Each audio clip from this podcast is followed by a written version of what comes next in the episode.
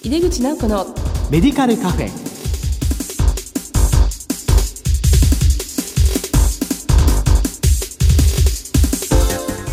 こんばんは。帝京平成大学薬学部の井出口直子です。井出口直子のメディカルカフェ。この番組は医療を取り巻く人々が集い語らい情報発信をする場です。さて今月の特集テーマは地域医療に貢献する薬局ですこの後新潟からお越しいただきましたゲストにご登場いただきます。どうぞお楽しみに。入れ口直子のメディカルカフェ。この番組は武田手羽の提供でお送りします。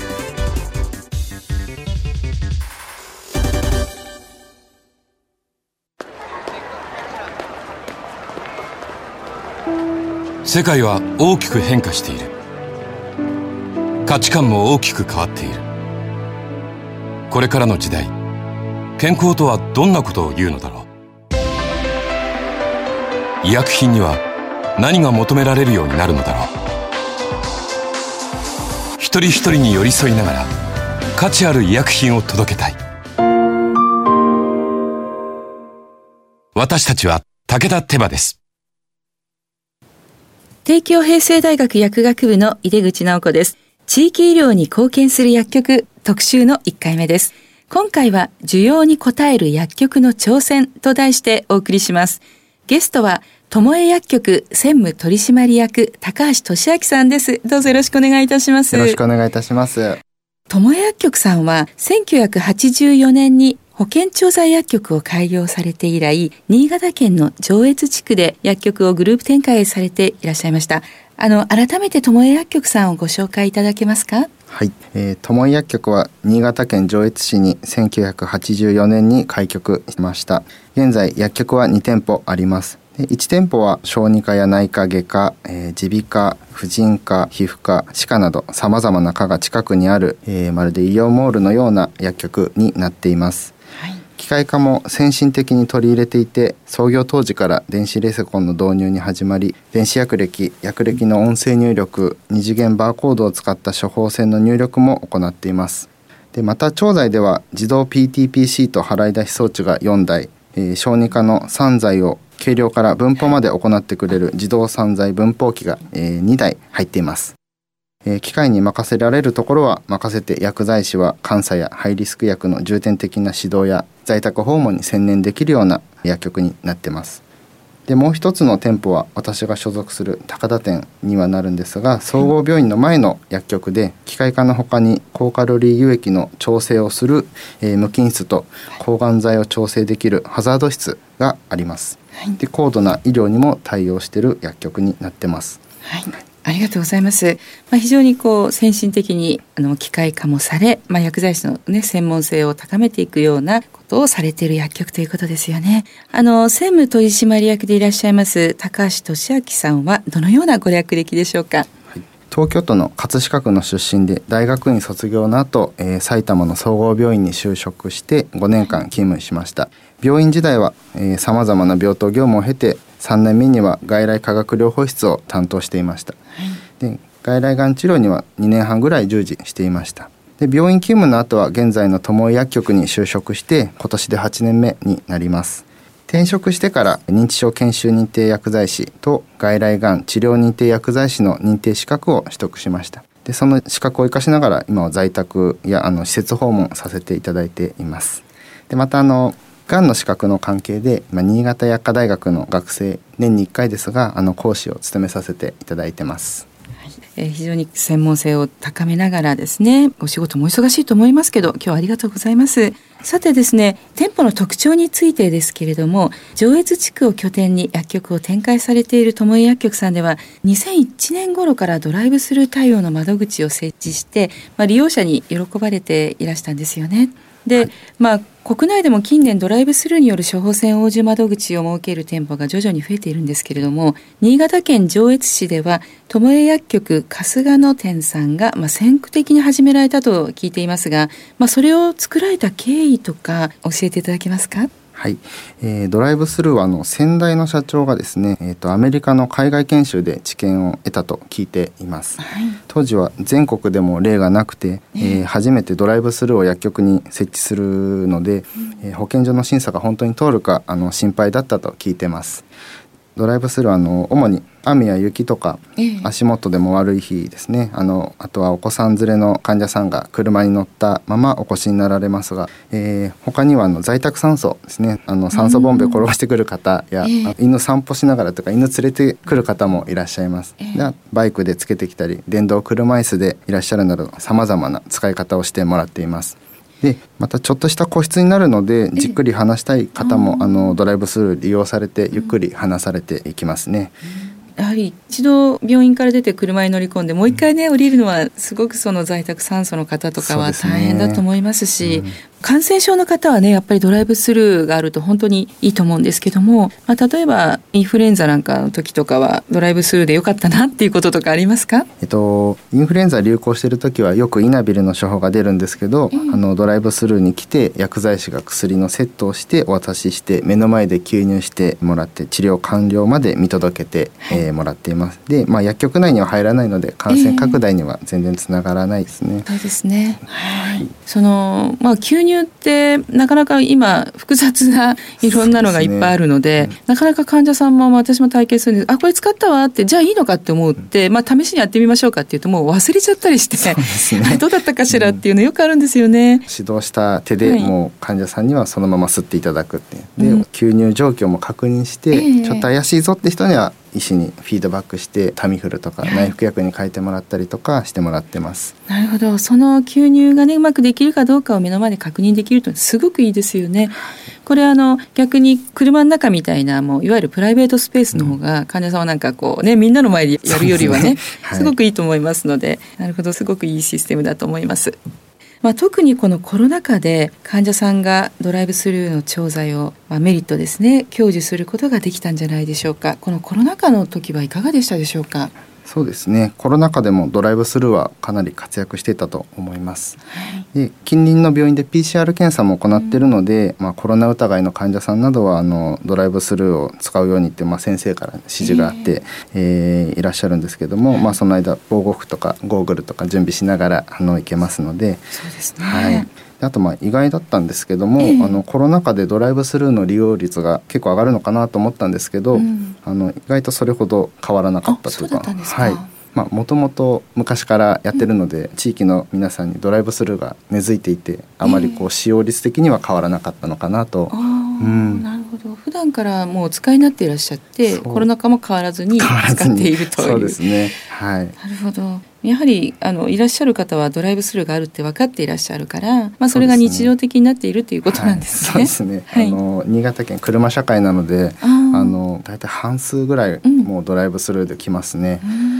窓口で、まあ、先にこうドライブする状態で受け取ってで患者さんはなんか一回駐車場かなんかにこう待っててそうですね。はい。あのフードコートでよくもらうベルみたいなのをお渡ししてお待ちいただくか、はい、あとはお買い物してきますとか、あの後で来ますという方にはあの番号札をお渡しして、できたら番号札を掲げるっていう感じで対応しています。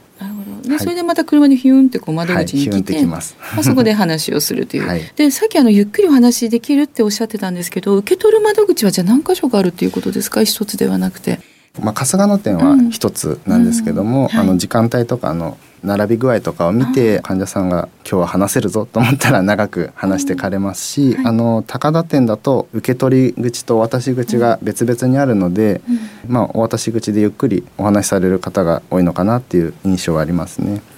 そうなんですね、あの、友薬局さんでは患者さんにきめ細やかな対応をされるフロアスタッフさんがですね、まあ、薬局の待合室などでご活躍されている薬局だと聞いています。こう医療事務や薬剤師以外のスタッフの方も活躍されているのが友薬局さんの一つの特徴だそうですね。そうですね。えー、うちにはあの薬剤師とか医療事務とは別にあのフロアスタッフがいまして、待合室の患者さんにお茶や飴を出して、あの待ち時間が長く感じないように、あのコントロールしてくれている従業員もいます。で待合室を回ってる間に患者さんからのちょっとした質問とか、えー、今日してきた検査など聞き取りしてくれますので、うん、あの服薬指導もスムーズにできるようになってます。なるほど。まあフロアに CA さんみたいなね方がいらして、そうですね、おもてなしの、はい、おもてなししてくれてますね。はい。まあそういうこう優しく接していただけると患者さんもなんかふっとこう心配事をね、まあ忙しそうにしているスタッフに対してよりは話しやすいですよね。ねなのであの実はこの薬飲めてないんだとか、あのサプリメント飲んでるんだけど飲み合わせがとか思い出したように、はい、あの言ってくれるので、でそれを聞き取ってちゃんとフィードバックしてくれるようになってますね。そうですか。はい。じゃあそれを聞き取られたスタッフの方はじゃあこれあのこの後薬剤師から説明しますねみたいな感じでこう引き継いでいくっていう感じですか？そうですねバトンタッチしてくれますそれはなんかすごくいいシステムですね。はい。はい、それとあの友薬局さんではもう在宅訪問ですね、まあ、しっかりやられていらっしゃるということで、え在宅訪問やお薬などの配達で活躍する専属ドライバーのスタッフさんもいらっしゃるということですが。そうですね。在宅訪問や施設訪問の時に、えー、あの専用車で運転して、うん、えー、目的地まで運んでくれます。あとあの施設の配薬カートごと車に乗せて運んでってくれますので、薬局内で施設のカートのセットをしてそれをカートごと車で運んでくれたりします。はい、なるほど。いいですよね。ドライバーの方がいらっしゃると、まあ、記録をね薬剤師が行き帰りかけたりとかそうですね。それからあの、はい、まあ、セッティングっていうのは別にね薬剤師じゃなくてもいいのでそうですね。大変助かるんじゃないかなと思います。はいあとはあのドライバーがいるメリットっていうのはあの駐車禁止のところとかそうですね。はい、本当運転して連れてってもらえるので、はい、駐車禁止も気にせずに安心していけますね。もともと私東京出身なので、新潟県全然土地勘なかったので道は全然分からなくてもちゃんと目的地まで届けてもらえるので安心して在宅の業務に専念できてますね。はい、それはいいですよね。本当にさまざまな方がまあチームを組んでやってらっしゃるということですよね。あの薬剤師は今患者さんのご自宅や施設にまあ訪問してお薬の悩みにお答えしたりとか、まあ、お薬の整理とか、まあ、そういうことをサポートしているわけなんですがその在宅医療の取り組みに関して登米薬局さんではもう25年前からもやられてるということでこれは早いと思うんですけども、そね、まあ、そのことについて、まあ、御社ではどのようなポリシーとかですね取り組んでいらっしゃるんでしょうか？そうですねまあ取り組みとしてはあの、まあ、ドライバーに乗せて行ってもらったりするんですけども、えー、プラスであの医療事務の助手として連れていくことがあります。うんはい、で残薬を一緒に探したりとか出てきた、えー、医薬品の整理とか、うん、あと作ってきた薬のカレンダーにセットとか、うん、一緒にすることがあります。患者さんからの電話とか連絡が来た時も状況を把握してくれるスタッフがいるとあの迅速に対応できるのでいつも助かっています。えーはいあそうするとこう3人で行くこともあるっていうことですかね。そうですね。はい。でドライバーさん以外の、まあ、薬剤師と、まあ、事務の方がお宅に訪問して、はい、まあ、薬剤師が患者さんと話してる間にこういろいろこうそうですね。たりっていうような感じなんですね。はい。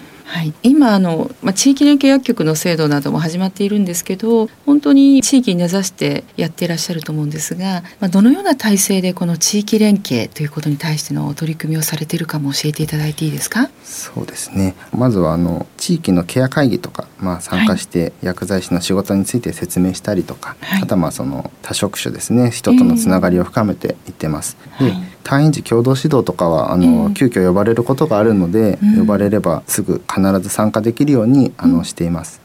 最初にも説明したんですけども対物業務は機械に任せるとか、はい、あとは薬剤師以外のスタッフのフォローがあるので在宅業務以外にも地域業務に参加しやすくなってます。はい、あのまあ、ケア会議は割とこう都合合わせてくれることが多いんですけど、うん、この退院時共同指導って今おっしゃったようにいつやりますっていうと受けないところってとっても多いんですけどそ、ね,、れはもう人員の問題なんですよね、うん、まあ、それを御社はどういうふうに工夫されて「はいきますよ」っていうふうにされてるんですか？そ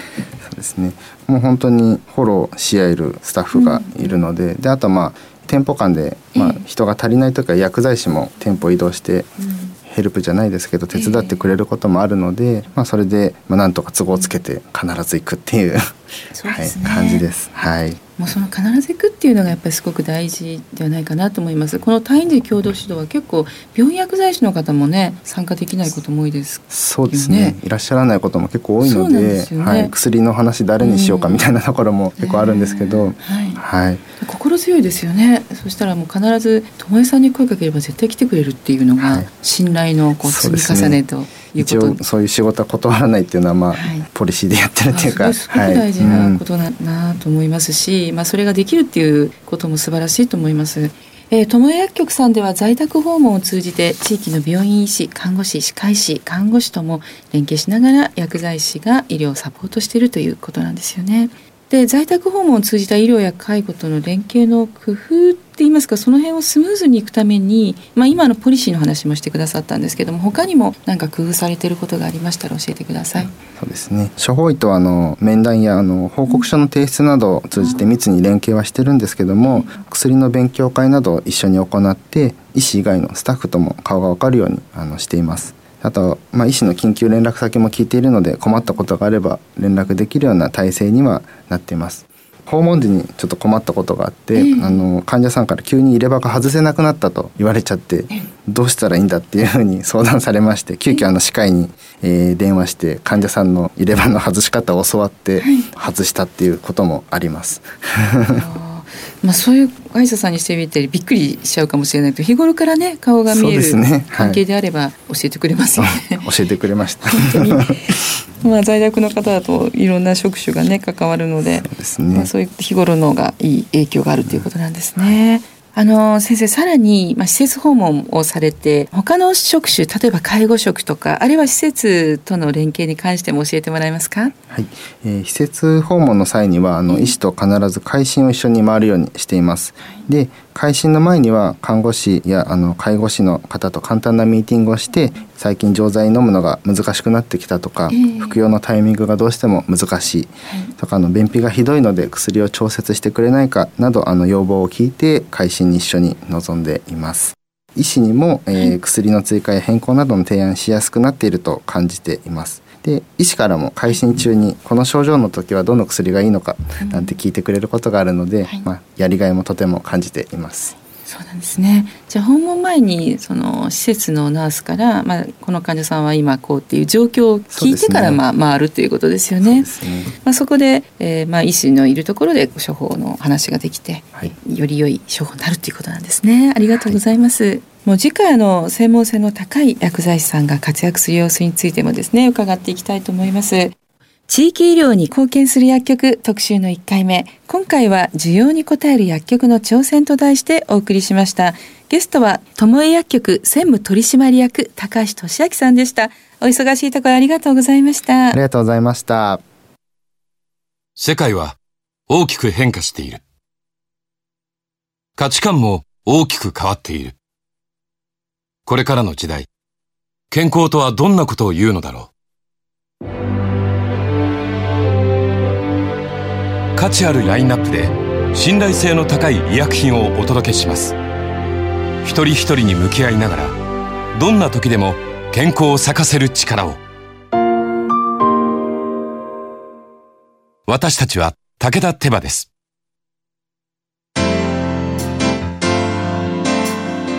井出口直子のメディカルカフェいかがでしたでしょうか？地域に根ざした友江薬局さんのお取り組みとても勉強になりましたね。さてこの番組は放送後でもラジコのタイムフリーやポッドキャストでお楽しみいただけます。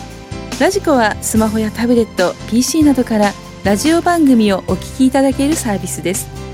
毎月第2第4木曜日夜11時30分から放送中の井出口直子のメディカルカフェ。次回は12月23日の放送です。いよいよ年の瀬ですね。皆様お元気にお過ごしください。それではまた帝京平成大学の井出口直子でした。井出口直子のメディカルカフェ。この番組は武田手羽の提供でお送りしました。